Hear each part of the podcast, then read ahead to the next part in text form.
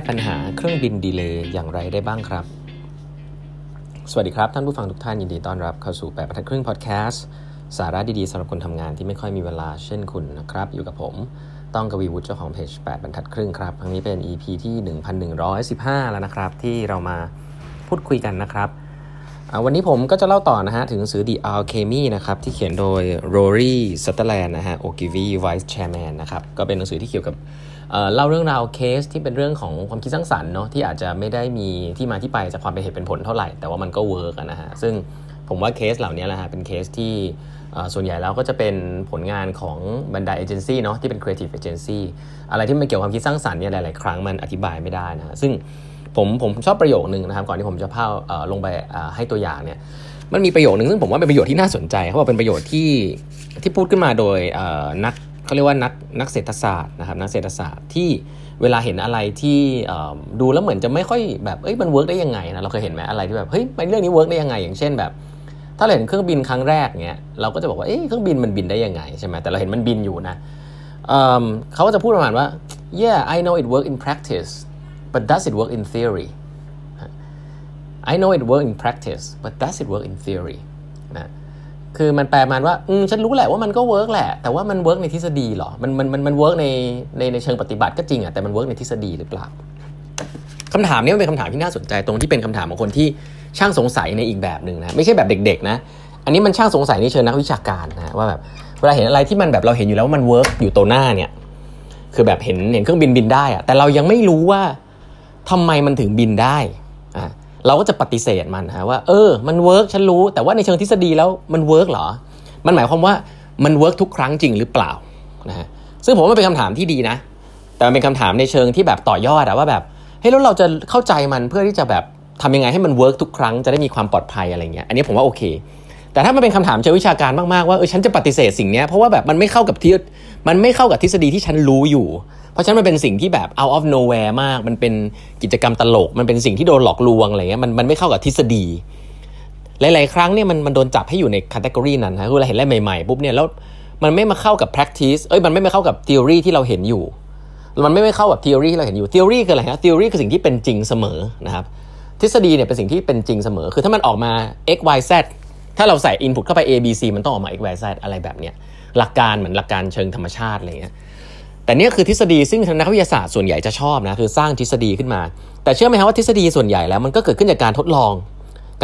นะทดลองเพื่อหาตัวแปรทดลองเพื่อหาสิ่งต่างๆแล้วก็นำมาสร้างเป็นทฤษฎีใช่ไหมแต่เราลองนึกภาพว่ามันมีบางสิ่งบางอย่างในโลกใบนี้ซึ่งบางช่วงบางตอนเนี่ยมันยังไม่มีทฤษฎีมารองรับแต่มันเวิร์กนะผมยกตัวอย่างเลยครับอย่างเช่นตอนที่เครื่องบินมันบินได้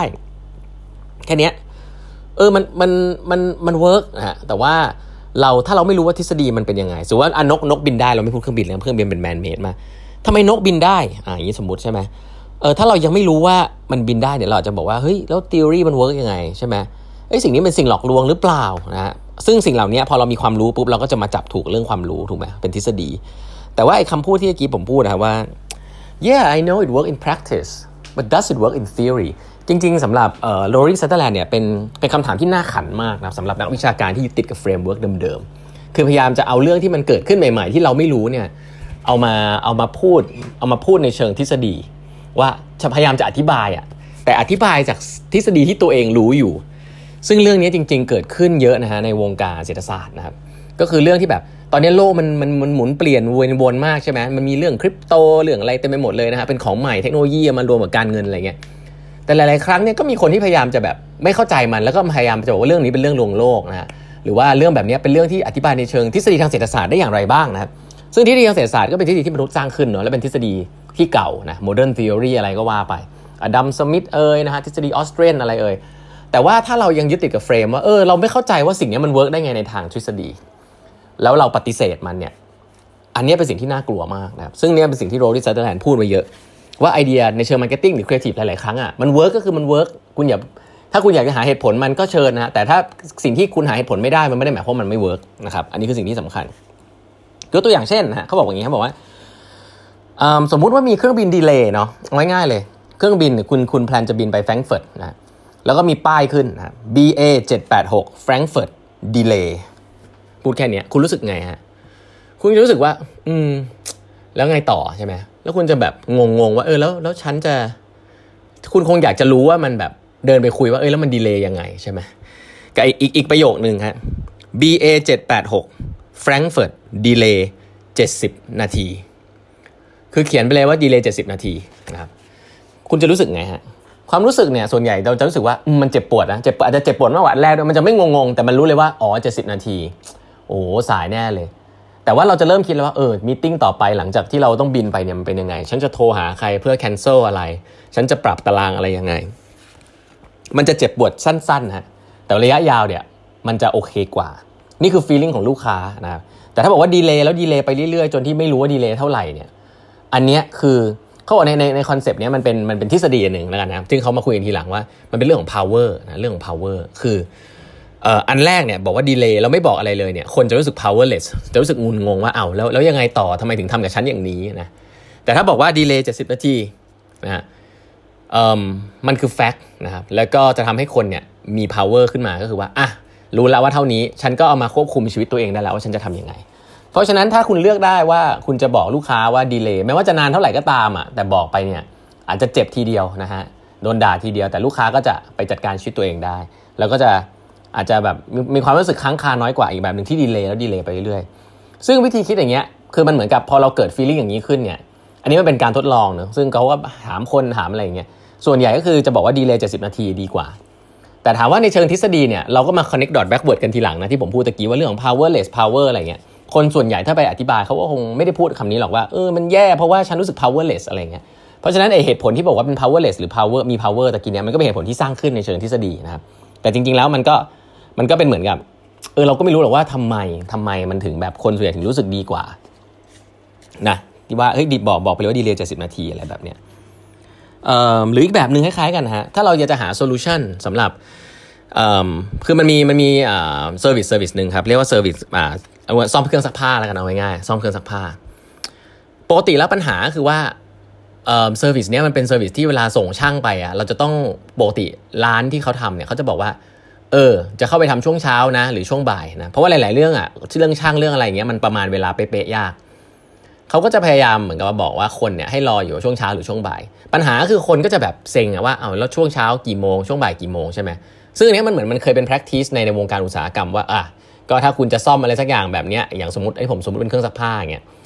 คุณก็ต้องรออ่ะมันเป็นเรื่องปกติคนก็อาจจะปรับตัวไปแล้วแต่สิ่งนี้เป็นสิ่งที่แย่เนาะแต่ทีนี้ถ้าเราจะแก้ปัญหาในเชิงวิศวกรรมเราก็จะบอกว่าเฮ้ยเราจะ planning ยังไงให้มันเป๊ะๆถูกมั้ยเราจะจัดงานจัด schedule ยังไงให้สามารถที่จะแทนที่จะบอกว่าคนเป็นช่วงเช้าเนี่ยบอกเป็น window ที่มันสั้นลงได้มั้ยเช่นชั่วโมงนี้ถึงชั่วโมงนี้นะเราจะเข้าไปชั่วโมงนี้ถึงชั่วโมงนี้ถึงชั่วโมงนี้ถึงชั่วโมงนี้ซึ่งอันนี้ก็เป็นวิธีการในเชิงวิศวกรรมในเชิง planning เนาะถ้าเราทำได้ก็จะยิ่งดีแต่อีกมุมนึงในเชิงเศรษฐศาสตร์ในเชิงเขาเรียกว่าการสื่อสารจริงๆแล้วเนี่ยถ้าเราสามารถหาวิธีนะครับเราอาจจะยังไม่ได้ต้องแบบเป๊ะๆอ่ะบอกลูกค้าว่ากี่โมงช่วงไหนเป๊ะๆนะแต่สิ่งที่ลูกค้าอยากได้จริงๆคืออาจจะแค่คำพูดที่บอกว่าถ้าผมจะเข้าไปแล้วอ่ะเดี๋ยวจะโทรเข้าไปก่อน30นาทีเขาบอกว่าสิ่งนี้เป็นสิ่งที่แก้ปัญหา feeling ของลูกค้าได้ดีมากครับไม่ต้องบอกว่าฉันว่าจะมากี่โมงเป๊ะๆแต่ช่วยบอกก่อนล่วงหน้าสักครึ่งชั่วโมงเพราะว่าฉันจะได้รู้ว่าตอนก่อนที่เธอจะมาเนี่ยฉันจะได้ไปทำอย่างอื่นอันเนี้ยซึ่งผมว่าเรื่องนี้ในเชิง operation เนี่ยทำได้ง่ายกว่านะครับคือเราไม่ได้เป๊ะๆเรื่องตลอดเวลาแต่เราบอกว่าเป็นช่วงเวลานี้นะแต่ว่าช่วงนี้ยังไม่ต้องทำอะไรนะเดี๋ยวครึ่งชั่วโมงล่วงหน้าจะโทรไปบอกถ้าเราทำอย่างนี้ได้ปุ๊บคนก็จะรู้สึกกลับมามี power ละโอเคเฮ้ยอย่างนี้ฉันก็ไม่ได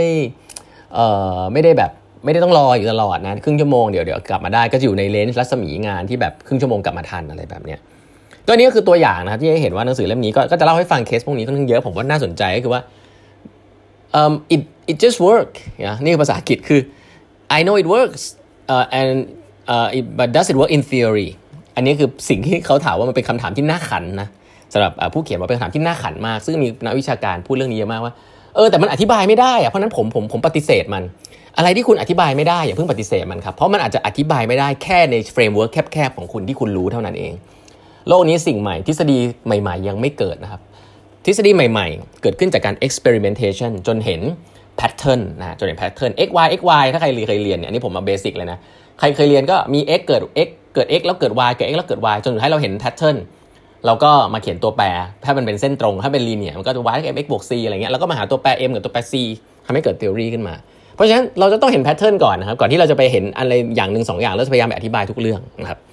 หนังสือเล่มนี้ก็ไปถึงขนาดนั้นเลยนะฮะสนุกดีนะครับเดี๋ยวมาเล่าให้ฟังใหม่วันพรุ่งนี้แล้วกันวันนี้เวลาหมดแล้วนะครับฝากกด subscribe แปมทักครึ่ง podcast ด้วยนะฮะแล้วพบกันใหม่วันพรุ่งนี้ครับสวัสดีครับ